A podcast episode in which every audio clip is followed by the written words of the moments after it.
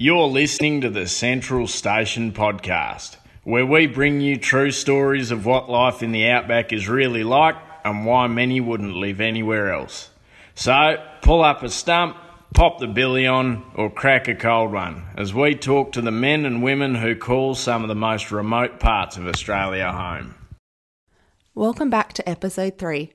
My name is Steph Coombs, and in this episode, I'm sitting down with the assistant manager of Blina Station, Connie Wood. Connie has written some of the most popular stories on our website, and in the first part of this episode, we revisit the story of how her husband Matt proposed at Broome Rodeo, and also the story of how Matt came to be known as Groomzilla. Later on, we sit down and talk about what's been happening since the wedding. In particular, how life has changed for Connie since becoming a first time mum on an isolated cattle station. Connie shares a refreshingly honest insight into life on a station, so let's get into it. Today's episode is sponsored by Pioneer Water Tanks. Designed for Australia's harsh and demanding conditions, Pioneer water tanks are manufactured using strong and durable, fully recyclable Australian Zincalume or Colorbond steel. Their range of tanks are available from 12,000 to 250,000 litres in the standard range or can be custom built up to 2.6 million litres. To protect your valuable water assets and access it where and when you need it, insist on Pioneer water tanks, available Australia wide. Just a heads up, guys, there are a few naughty words in this episode, so if you have small ones around, it's probably best to plug in a set of headphones. My cool, calm, and collected partner was unusually nervous as we headed from Blina to Broome for the last rodeo of the season, followed by the Broome Cup. He was twitchy and weird, watching saddle bronc riding flat out on his phone and being cagey. I was getting a tad annoyed at the short responses, his hazel eyes usually looking about, checking out everyone else's patch of country. We're instead fixated to the iPhone screen showing no signs of budging. I just put it down to nerves about riding in, in front of such a big crowd. We arrive at the rodeo grounds, just on the outskirts of beautiful Broome.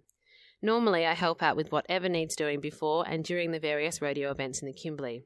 I'll just hang around for a bit and maybe give Zoe a call and see if she needs a hand. Matt snapped. Nope, Nope, Zoe doesn't need a hand. She's got it covered. Have a night off for once and just go to the bar and hang out with your friends. I thought to myself, geez, I must have pissed Zoe off somewhere along the line. I better sort that out tonight and apologise for whatever it was. I left Matt in his strange mood at the rodeo grounds to check into our hotel, settle in, and have a couple of drinks to start my night off. I was happily singing away, chatting on my phone, and sipping my wine while I blow dried my hair and doing all of the girly stuff that girls in the bush very rarely get to enjoy. Matt called to check on me, and the usual torrent of questions start. Babe, did you check in all right? Yep, all good, buddy. What are you up to? Nothing, I pause. Maybe drinking wine? What are you going to wear? What? I pulled a face. What is it to you? I don't know. A shirt? Don't wear that blue and white striped one. Wear something sexy. My nose screwed up again at this last cheeky comment, and anyone who understands knows Matt will understand the tone. Who's picking you up? Why? I don't know, Jessie? By this time I was thinking, hmm, okay, just settle down, Matt. But after living with and loving a station manager for a couple of years now, it comes with the territory to deal with a somewhat control freak personality from time to time. I just put it down to nerves and being the last and largest rodeo of the Kimberley circuit. Con, are you going to be on time tonight? I sigh. Yes, I'll be on time. Thinking, this is odd. What does it matter? It's my night off. I can come down when I jolly well feel like it. Well, just to make sure you get down to the grounds in good time, babe. I hung up thinking, fuck off. I'm taking my sweet time and I'm wearing that shirt. Plus, I don't think I own anything that fits Matt's definition of sexy. Another hour passes. It's about seven o'clock by now, and I'm on my way to my third glass of wine, starting to really enjoy the time off. The phone rings again. It's Matt. I sigh and pick up the phone, ready to be told off for being late. Where are you? The bronc ride is going to start soon. Me. I'm still at the hotel. You told me to have the night off. Matt. What? Connie, what the hell? You're going to miss my ride. Me, getting grumpy and defensive. Well, you miss plenty of my runs all the time. I don't need to see you ride and fall off yet another bloody bronc horse. Matt, getting stressed now. Constance, you need to see my ride. I'll send Tony to come and get you. Connie, no, it's fine. Jessie's coming to get me. She's almost in Broome. Matt, nope. You and Jessie will just get on the wines. I know you bitches. I'll send Tony. Connie, Matt, you are being a control freak. Settle down and I'll get to the bloody rodeo. It's not a drama, it's just another rodeo. Matt, as usual, having none of it, called Tony over and sent her to come and collect me. Tony happens to be a very close friend of mine and was working in the Blina stock camp last year. Tony, true to form, got lost finding the hotel. After a few phone calls and directions and a slight rise in Matt's blood pressure, she was back on the right track and arrived at my hotel. I was sitting on a rock out the front, drinking a pink cruiser by now, not, to, not too phased and blissfully unaware of the stress my partner was experiencing. Tony ushers me into the car. She was flustered, but she hid it well. Off we go to the rodeo grounds. When we arrive at the grounds, Chev, another girl in the camp, comes running out to collect Tony's car.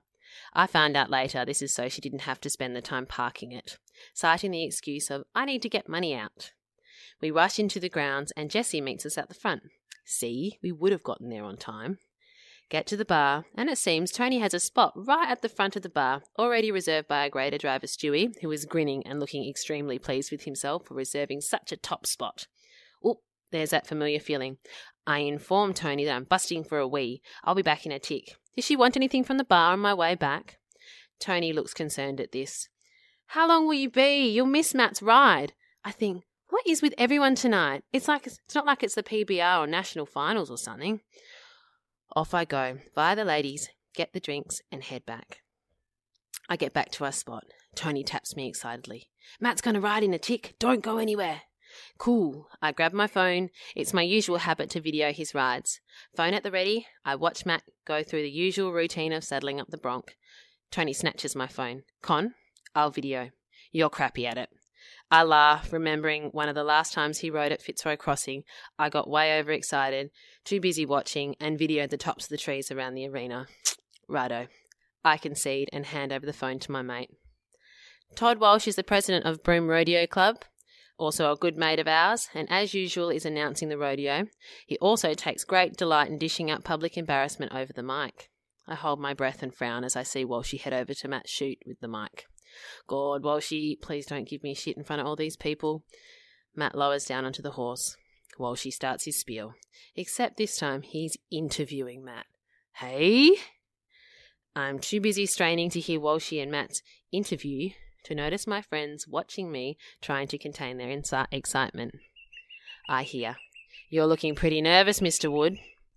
Matt is sitting back in his bronc saddle now, feet in the stirrups, ready to ride. Matt's reply, Yep, Yep, well, she pretty nervous tonight, mate. You're telling me, I think. Hurry up, boys, get it over with so I can go back to normal. I'm pretty nervous tonight because I've got a pretty big question to ask a certain young lady. What? I think. What question? Miss Constance Gray, I want to ask you if you'll be my wife. Holy crap, I think. Is this happening? I'm half deaf. I actually am half deaf. Did I hear right? What rhymes with wife? I look at Tony, and she's got a smile from ear to ear and is nodding at me, confirming my thoughts. Before I know it, I'm up the rails, giving Matt the thumbs up. Yes, of course I'll bloody marry you. Now please don't hurt yourself. Matt nods his head. Right, old boys, outside. The horse didn't buck hard, so he rode time easily, ending up with a re-ride. Now, I spoiled the grand plan.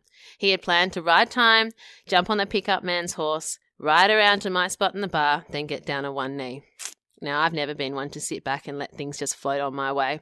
So, as soon as I see that Bronc Thunder pass and clear the arena, I'm up and over the rails, ducking and weaving, dodging the pickup horses, grinning at the guys as I go, pushing past Walshy, and I'm running towards Matt to make sure he gets my answer before he changes his mind. My heart is pounding. He hasn't seen me yet with all the goings on in the arena, and I tap him on the shoulder as he's trying to get something from Michael Dale's pocket. My ring. He turns around, surprised that it's me, and I've foiled his plan of being the white knight and the pickup horse. He fumbles for the box, lucky not to drop it in the red sand of the arena. And there he is, down on one knee, still in the chaps I bought him for his birthday. I smile. He says to me, Well, how's this for a bloody grand gesture, Con? What do you say? and I can't wipe the Cheshire cat smile from my face. Yes, I say. Yes, a thousand times over. My big handsome cowboy smiles at me, jams the ring on my finger. It fits perfectly. Wraps me in his arms as he gives me a kiss in true show- showman style, throws his hat into the air to the cheer of 4,000 strong Broome rodeo crowd. Next, Connie shares the story of what it was like planning her wedding and how she became known as the bride dough banger and Matt became known as groomzilla. I've never been one of those girls who dreamed about their wedding. To be honest, I thought that getting married and living happily ever after was one of those things that happened to everyone else. I was too complex, too torn between two worlds to ever find someone who matched me or who would accept my special kind of weird. My vision of myself was being the loose old single spinster at everyone else's wedding, getting drunk off free wine, pinching young blokes on the bum, dancing like an old stud, and falling in the wedding cake. Pretty good second prize, I thought. At least I'd be having a good time. But when that tall, dark, and handsome man got down on one knee, I thought, geez, this is it. This is where my happily ever after starts. This is how it feels. What the hell do I do now? True to form, Matt had a plan. Matt's always got a plan. We would get married before the cattle season starts again, before Easter. Pretty tight deadline, but perhaps he was as worried as I that the other party would change their mind and decide, nah, actually, my happily ever after doesn't end with you. So this is mid August 2014. We wanted to get married in March 2015. I count. September, October, November, December, January, February, March. Seven months. We agreed. Challenge accepted. The date would be March 28th, 2015. We would be married in Broome. Amongst juggling my job as an HR advisor at a mine on Ellendale and my duties at Blina, I started the mammoth job of planning our wedding. Big ticket items first bridesmaids, venue, celebrant, invitations, caterer. Don't be a bridezilla. I kept the bridezilla moments to a minimum, and there are a multitude of stories I could share about planning a wedding in the bush, but in particular, I wanted to share one of the more trivial arguments we had during the lead up to the wedding. Matt's idea of a great wedding was vastly different to mine. I remember driving across the Erskine Range, and we had our first of many wedding arguments. Matt didn't care about details like having pretty chairs or fairy lights. He wanted a huge sit down affair with lots of rum and a pig on the spit. I could see my Pinterest board of rustic, country themed wedding ideas going up in smoke and fast. Matt was the one with a jerry can of petrol and a match. I tried to reason with him. What about hessian and lace? Pretty fairy lights, just a few people, but do it really nicely. Nah, stuff that. Forget about all that. We'll just have a few balloons and homebrew rum, and everyone can grab a roll and serve themselves. I could feel my gut tightening. I was not going to get married at a goddamned B&S ball. I might not have dreamed about this for years, but now it was finally here. I wanted a touch of class. I gripped the steering wheel tight, trying to hold back the tears I could feel fighting their way forward. Breathe, Connie. Just breathe. I was not going to cry over decorations and chairs. I was not going to be that girl. I am not a bridezilla. Oh God, yep, it's happening. I was being that girl. I felt my face go hot, and the tears spilled down and out of, and out and down my cheeks. I sobbed. My fiance was being a brute. Matt stopped mid sentence. He was going on again about homebrew rum and saving money. What? Connie, what's wrong? Are you crying? Why are you crying? The homebrew idea was just too much, and I wailed, I don't want a B&S wedding. I just want nice chairs and pretty things. Matt laughed at me. How dare he laugh? This was serious stuff. He frowned at me. Connie, get a grip he told me off sternly, as he always does when I become melodramatic or start feeling sorry for myself. No! I cried, getting melodramatic and starting to feel sorry for myself, wondering how I could possibly marry a man who didn't care about the pretty chairs I saw on Pinterest. You don't understand. It's important. I don't want it to be feral. Everything we do is feral. I just want something pretty for once. He laughed at me again, his tone softening. Connie, do you remember the chairs at Alicia and Blair's wedding? What about at Kate and AJ's? My mind ticked over, digging into my memory bank, desperate to prove him wrong. I came up with big duck eggs. No, I could not remember the chairs. Or the decorations, for that matter. I sniffed. No, I can't remember, but I bet they were nice. Matt laughed again, sensing he was going to talk me round on this one. He usually does. Connie, do you know what goes on chairs? What goes on chairs, Matt? I snapped. Assholes, Connie. Assholes go on chairs. Nobody leaves a wedding saying, Oh, wow, did you see those chairs? Forget about the great time we had, all the free grog and the dancing. Oh, how happy the couple looked. Connie, nobody cares about chairs. Assholes go on chairs. Despite myself, I knew he had a point. I stifled a laugh and I wiped the stupid tears away. I just had my first of very few Bridezilla moments. It really didn't matter about the chairs. All that mattered is that we got to marry one another in front of our friends and family. After that argument, I promised myself every time you get caught up in something trivial and superficial, just think, Connie, assholes go on chairs. Whatever it is, it doesn't matter. Think of the big picture. As a result of this mantra, Matt and I ended up role reversing.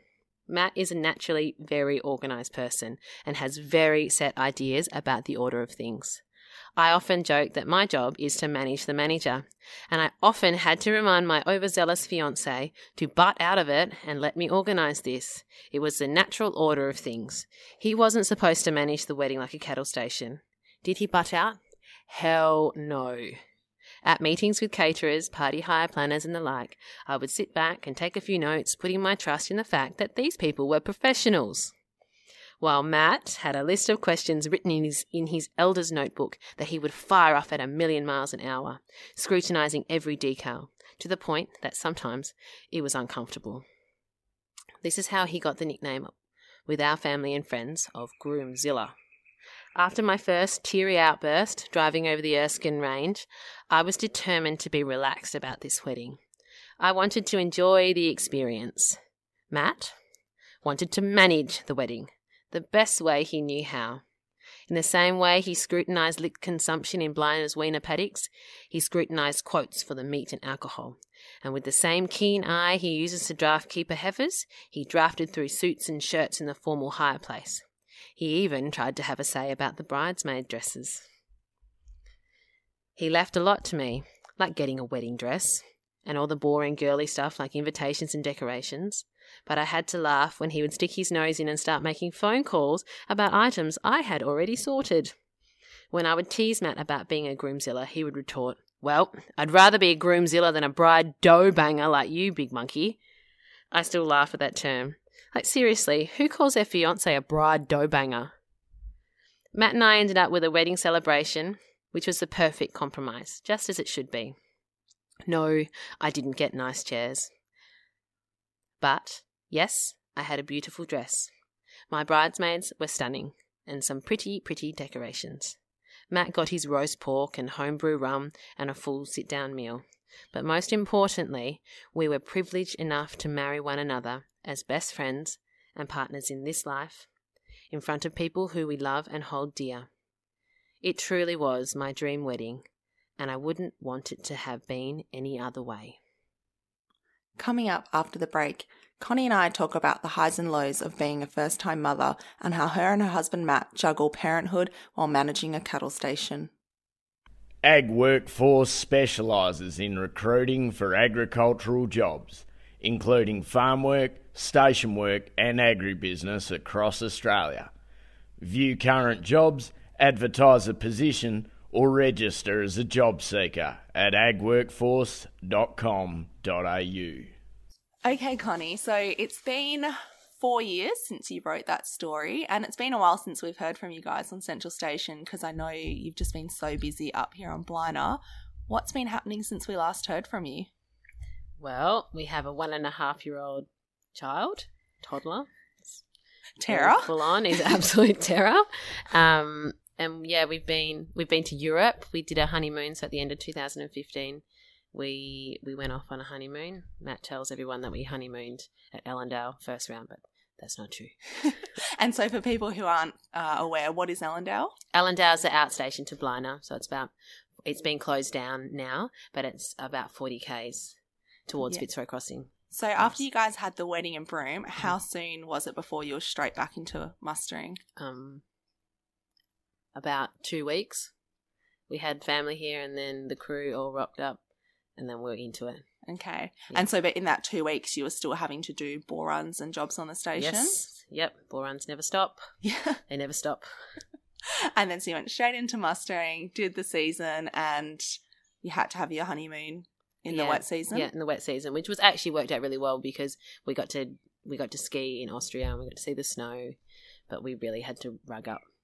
Now, knowing how much Matt likes to manage things with, you know, the stories you've just told us from the proposal and the wedding, how was the planning for the honeymoon? Who Yeah. was in charge of that? It was me, but I just I hid most of it from Matt. I had like my little notepad that he wasn't allowed to look in, but I think because it was a pretty out of his comfort zone because we were going to Europe and he had a couple of he had his like big ticket items that he wanted to go skiing and he wanted to see the hometown where his grandfather is from in Hungary, but other the rest of it he was like yeah sure.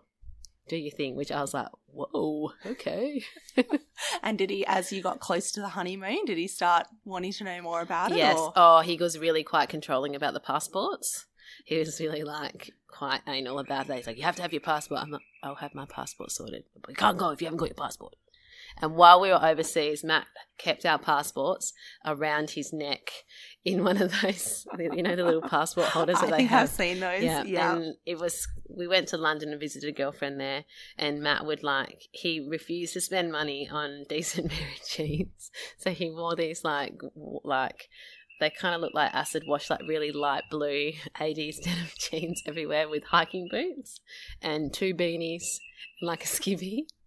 Our mate Spoon, who's passed away now, took great delight in teasing Matt the fact that he had to wear a skivvy and that he was on Facebook wearing a skivvy. But Matt would wear his skivvy and his two beanies because it was cold with his ski jacket, which was bright blue, and the passports around his neck. So I tried to be like quite cool, you know, Trendy. trendy with like nice, you know, high boots and tights and nice jackets and you know matching things. And then Matt just looked like an American tourist the whole time. that was interesting.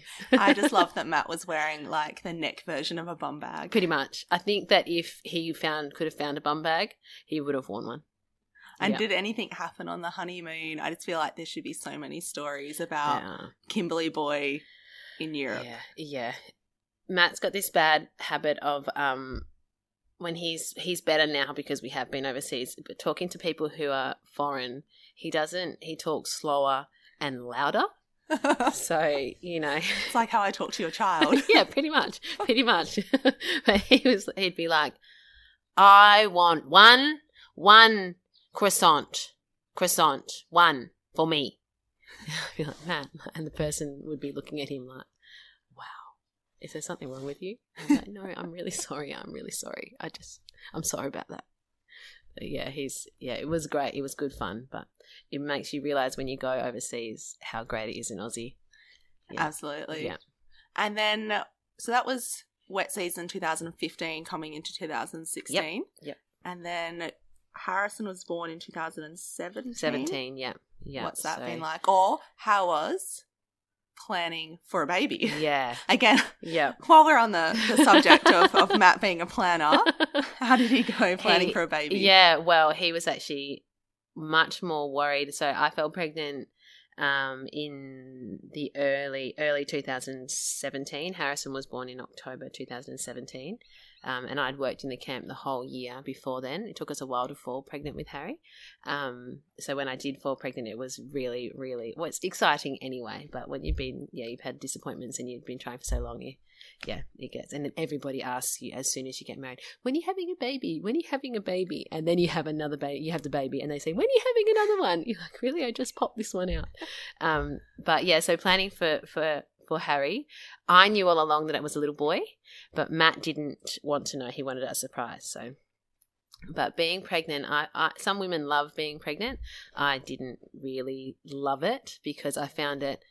I love my little boy to bits, but I found it really difficult because suddenly there's all these rules about what you can and can't eat, what you can and can't do. You can't have a beer after work, which really sucked. But I still was involved in the station pretty well until I had Harrison. I, I rode up until probably 25 weeks, but Matt had all the all the pilots on lookout. He's like, she chases a weaner, dive bomb that horse and pull it up. Like she's not allowed to. You had I had to be on the tail, and I wasn't allowed to chase anything, which was really hard. That was challenging for me. Did he have any other rules? um, Did he try and introduce rules for you? Well, not really, because he's he tries that and it doesn't doesn't fly really. I just tell him to, um, and just things like yeah, not being allowed to get in the yard with cattle, which is it's all common sense Yeah. stuff. But sometimes you do forget. You can just see something happening and you just want to get involved. Like I did help train staff on the on the calf cradle, but um, when I was early pregnant, which is you know you're not showing anyway, but it, yeah, it's hard with the heat and morning sickness and stuff, and trying to keep this secret. We actually told the staff that we had here that I was pregnant, so they didn't think I was just Being lazy. being lazy. Yep, Being precious. being precious. Yep. yep. Did you, by the end of it, were you showing quite a bit? Yeah, I had like I was like arms and legs with a like basketball, little Okay. basketball tummy. So, for people who haven't seen Connie before, she you are quite petite. So, I was just wondering by the end if you had this big bump, yeah. was it quite hard to kind of? Yeah. Were you kind of like top heavy or belly heavy? I was kind of like belly heavy. I remember trying to get on my horse once. I think I was about oh, 25, 30 weeks pregnant, if that, if that, if that. Um, and trying to like get on my horse. And I never really thought about how much core strength it takes to get on. I was like, oh, okay, I'm just going to heave myself up here now. Like, that's okay. Sorry about that, girl. and then, yeah, but yeah, you do, you feel a bit unbalanced. And I remember we, our head stockman at the time was Michael Dowling. We used to like do like rooster boosters and like bump. Mug had a bit of beer belly. I had a baby belly. We used to like bump our bellies together, run at each other and bump our guts together. And what was it like coming back to the station with a newborn? Yeah, it was pretty crazy actually because we were still doing. Harrison came two and a half weeks early, um, so um, we were still we were mustering still, and our head stockman had to go away for something. So Matt actually came back. Harrison was two days old, three days old, and Matt came back to the station. Um, and then my mum. So that was a bit. I was like at the time, I was like, no, no, it's fine. I've, I've got this. It's no worries. It's, and then you get like the breastfeeding hormones kick in. You're like, oh my god, I'm here with this tiny baby, and what my husband's mustering. Like, why did I let that happen? And now we look back and we're like, why did we do that? Why did we do that? Did you have him But- in Broome? Yeah, in Broome. Yeah, it, yeah, in Broome. It was pretty, yeah, pretty amazing. The the Broome Hospital there. But my mum came up, and when I came back, so I was in Broome for a week. Um, uh, you know, I had Harry on the Wednesday, and I came back the Wednesday after. My mum and my sister flew up, and they came back out. They came back to the station with me, which was it was really good because we were still mustering. So, what's it been like going from working full time in the camp to having a baby? How is that? Are you do you get to work on the station now, or it's any for any mum it's a huge change in your life you go from suddenly just only having to care about the two of you to suddenly having this child totally dependent. And i breastfed as well so it, it changes your diet changes so so much. But i i loved i love still being out and about. But for the first first when he was it was over the wet season so it was october when he was born.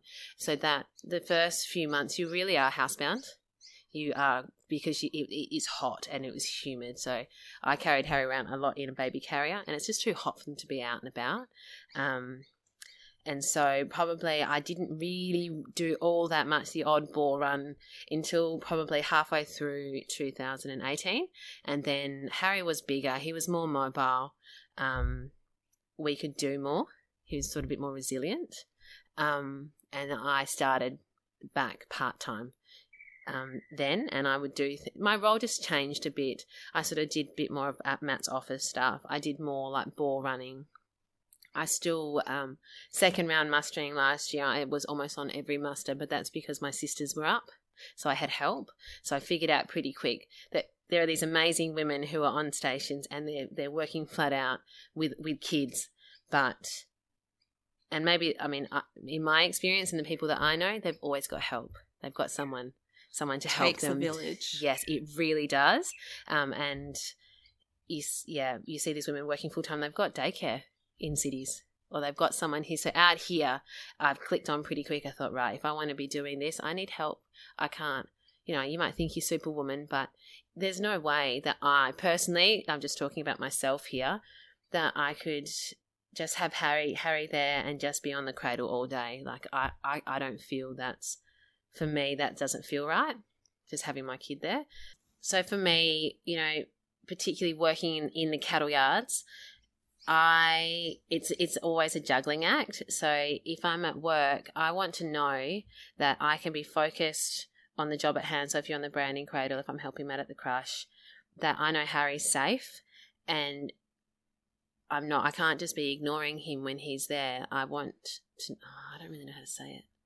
No, that's okay. Tricky. I think I know what you're trying to say. It's that when you're in the yards, you know, when you're working with other, you're responsible for your own safety, the safety of the Yeah. team you're working with, and for the livestock. You need to be focused on that job. But um, something we spoke about over breakfast this morning Mm. is that the reason that you try and get Harry out at every opportunity is because we work such long days Yeah. up here. If he were to stay at the homestead with a governess, you would see him very early in the morning Yeah. if he was awake, and then at the end of the day. So you want to see him as much as you can so he comes with Yeah. you. But when he's there, if he was just in a playpen sitting Yeah. there and there's not somebody there To be helping. designated to be watching him, you're going to be doing something and just constantly looking over your shoulder and checking for him. Which- and that's Yeah. makes it less safe for you and the people you're Mm. working with, and then also for him as well. Yeah. So It's true. I have had when so we've got an amazing cook who brings him along behind the musters. She'll have him when we're camped at yards. She'll have him and she'll be playing with him outside of the yards. Um, but I have had him in, in the yard in a playpen when I've been when she hasn't been able to have him for whatever reason. And it is like that. You like you you know you you you're processing the calf calves at the at the calf cradle, and then you're looking over like checking your child, and then you do another one, and then you check your child. especially as they get bigger, and like he is a big baby, he's like the Hulk, and it won't be too long before he can just Climbs out. flip that cage and just yeah. go and do what he wants. it, yeah, it's a bit it's a bit of a tricky one. But in saying that, because I'm only I'm I'm part time, so I don't have any guilt. If if Harry is sick or something goes wrong, I can just go, okay, sorry guys, I'm a mum first. I often on my like Instagram posts, Insta, um, I say I'm a part time cowgirl, full time mummy.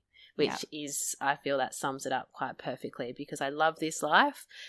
I've always loved this life. I've grown up with this but once for me being a mum is all encompassing that's my number one priority is being a mum. And the fact that we have we work on a place and we manage a place for a company that is very supportive of families. And you know I, we can we have the privilege that we can bring our little boy can come along to work with us and still be safe and how lucky we are to be able to do that that he's not just stuck in the homestead somewhere i never want that for my children And that is a real privilege because I do know of at least one other company that Mm. does have a rule that children can't leave basically the house. So it is great Mm. that Harry's growing up and Yeah. we've gone down to the yards together and out on a bore run and I've seen him out on a muster and Yeah. And he He's gonna- loves it. it's going to be a handy kid. I hope so.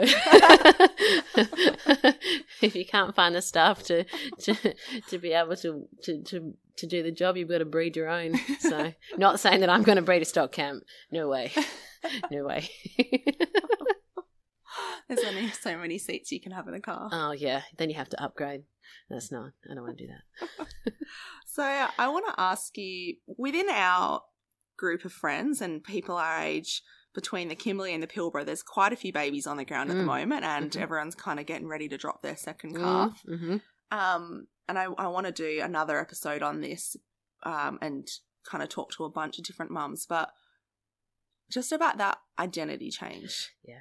And how you, because I assume that you know we've got men and women listening to this Mhm. podcast, but there are going to be parents listening, Mhm. and just so I'm sure a lot of people are going to be able to relate to this. Obviously, I don't because Mhm. I'm. I don't. Let's just not go there. childless. We'll just say childless. I was about to say like, um, yeah, we'll just. I would have been put on a cold truck a long time ago, but that's all right. but um, yeah, I I can't imagine from going from like this morning, like I could just wake up, Mm. go make a cuppa, go outside, go do what I want, like just whatever. I mean, I'm just thinking about I babysat a station baby the other night in town for just three hours. and I was like, yeah, this will be fine. Like, and then by the time he was picked up, I was like, I haven't had a drink of water in three hours. yeah, I didn't eat dinner. I've warmed up my cup of tea three times. Yeah, I turned the iron off. Then I, I turn the iron on. Then I Mhm. turn the iron back on. yeah, And you just, I just, yeah, I can't imagine what it'd be like to do this full time. And then, but I mean, that's just being regular, like a, having your regular life. Yeah. But when you're so used to just waking up early and just and working on a station, Mm. you're so independent and so autonomous. How how has that been, and how what are the realities and the coping mechanisms that you're using? So you're talking about identity, and that's I have chatted with other mums who were in a similar situation to me, whereas they're very involved in the stock camp and they're they've been busy out in the station and quite involved in the station, and so you really do. The reality is, when you have a little baby. It's not practical to have them out and about. Your body is still recovering from the from pregnancy and, and, and everything else. Um, and you've got this tiny little baby that you are just first time mums. A lot of my friends at the moment are first time mums. And so, yes, you do feel as though suddenly I've gone from this very capable woman, you can kick butt out there, to suddenly being a stay at home mum. And you actually, I- felt quite invisible because everyone just asks you about the baby. And no one just says, like, and it, you know, you suddenly, you can't ride your horses for six weeks at least after you have a baby and and unless you've got this is what I struggled with unless I had help I couldn't ride my horses. Unless it was in the yard down there. I'd have someone coming along behind or my mum was up and then you can go out and do things but Matt and I have talked about this a lot and and worked out and he re- Matt's an awesome awesome dad and a great husband and we just kind of we just kind of juggle him between us. So if Matt's got office work and they're tailing weaners or they need a hand somewhere Matt's like well I'll have him. I'll have him today and I'll do my stuff. Often means you come back to a house that looks like a bomb has hit it. Because the dogs get laid inside and the toddler's gone crazy. But that's just the way it is, you know. So Matt is really good like that. And I remember last year before the drafts, I wanted to work my horses, and Matt would ride them in the morning, and I would come out with Harry, in, you know, in the last little bit of the muster, and I could bring my horses along. I could ride my horses then, and he would have Harry in the car. And the same this year when Matt broke his foot, I would I would go on the musters, and Matt would come along behind with Harry.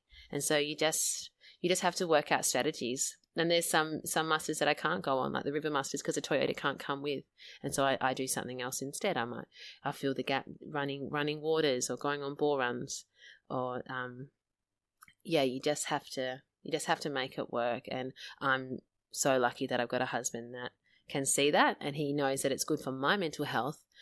I hate being stuck inside the house. I can't think of anything worse. You feel like a caged bird. I feel like a caged bird.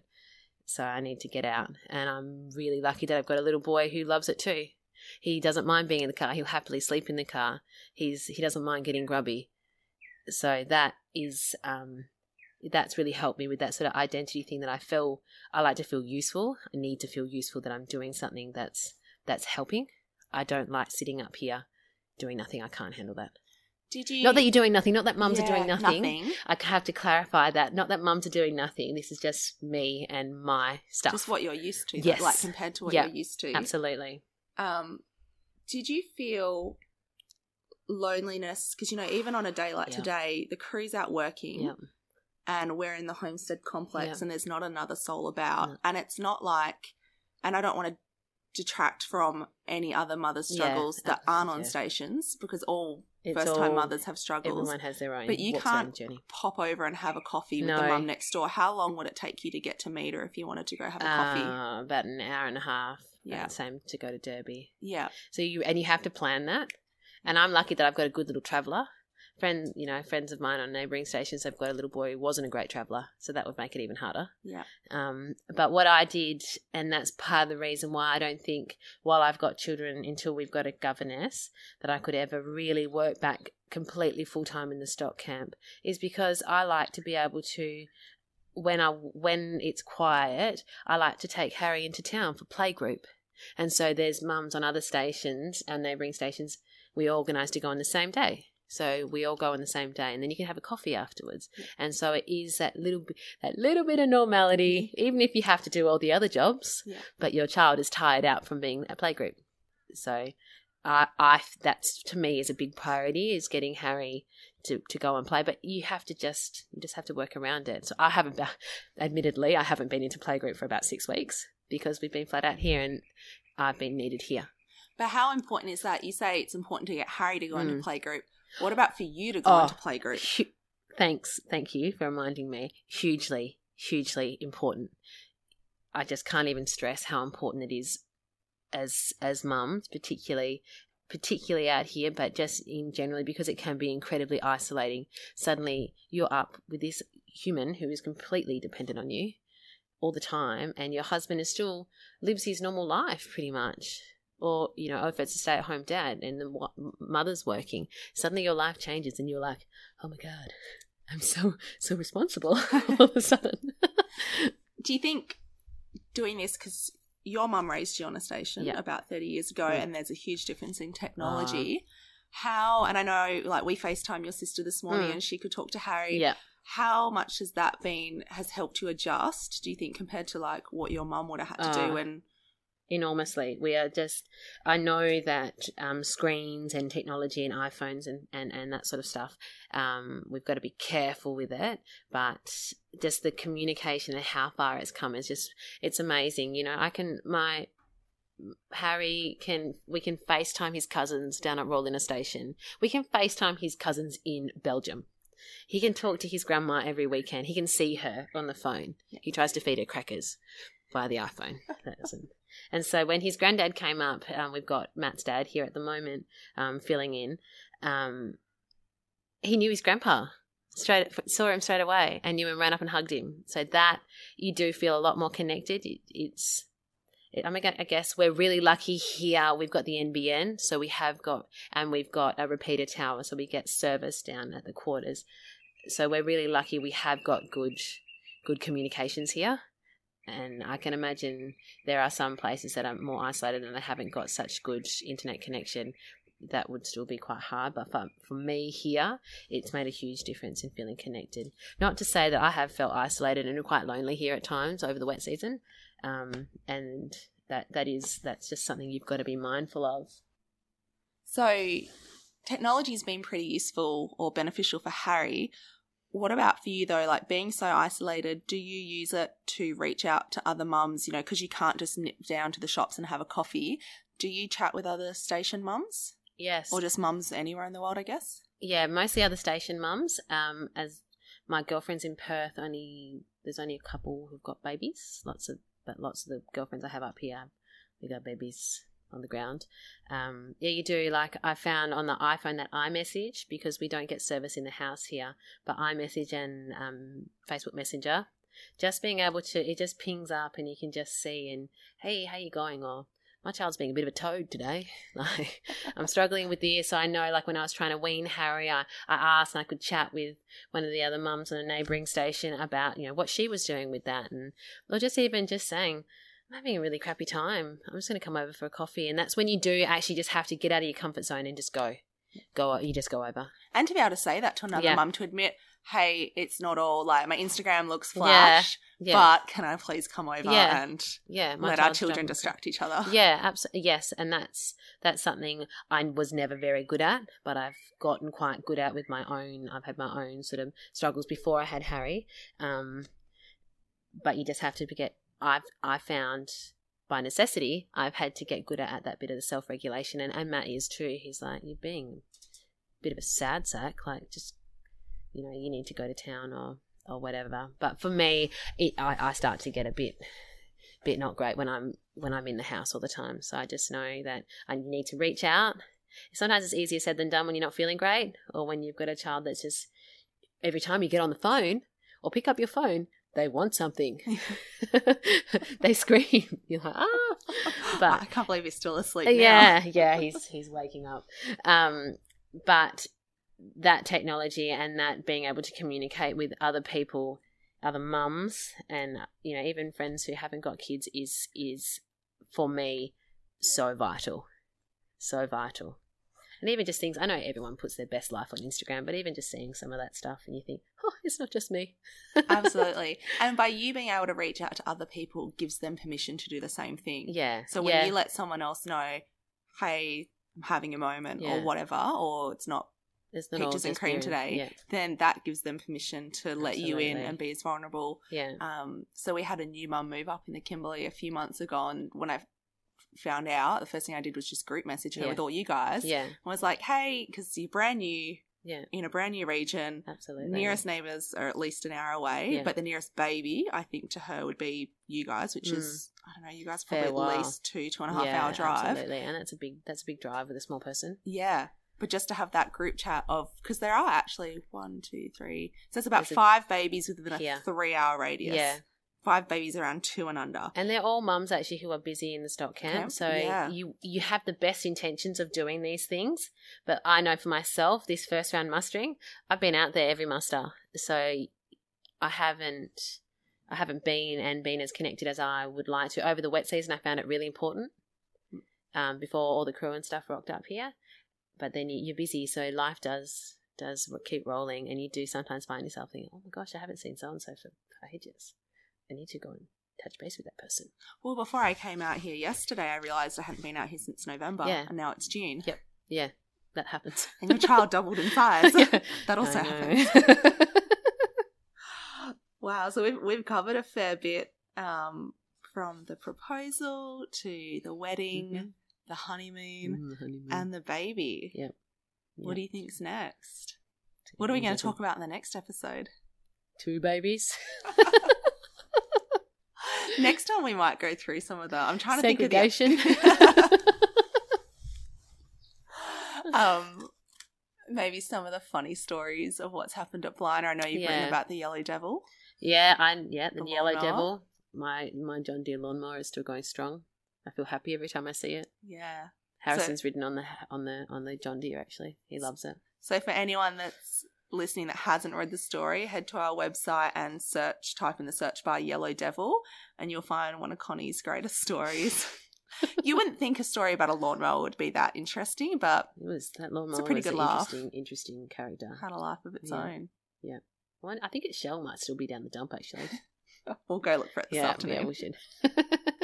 Well, actually, that's pretty good timing because I can see on the baby monitor here that Harry is waking up. Um, so we'll let him wake up, and you guys can go have some more adventures. So we've got something to talk about on the next episode. Maybe by then he'll be talking. And Yeah. Oh my gosh. Oh my goodness. We could not. Can you imagine a Station Kids podcast? I've got one lined up. Oh my lordy. That would tell so many tales on us. They're so honest. Yeah, brutally so honest. Well, thanks for coming on the podcast, Connie. Okay, thank you for having me. There are currently over 1,100 compelling true stories on centralstation.net.au, which will open your eyes to what life in the outback is really like and why many wouldn't live anywhere else. There are yarns from station managers, ringers, cooks, govies, pilots, vets, and more, told with humour, self deprecation, and pride in a job well done. There are tales of working in stock camps, mustering cattle, and how education and socialisation works in some of the most remote parts of Australia. There's stories about the wonder of living in an amazing landscape, but also the perils that come with flood, fire, and drought. And there's stories about the inherent danger of living in isolation, including times when the flying doctor has come to the rescue. These stories paint a vivid picture of outback life the good, the bad, and the dusty.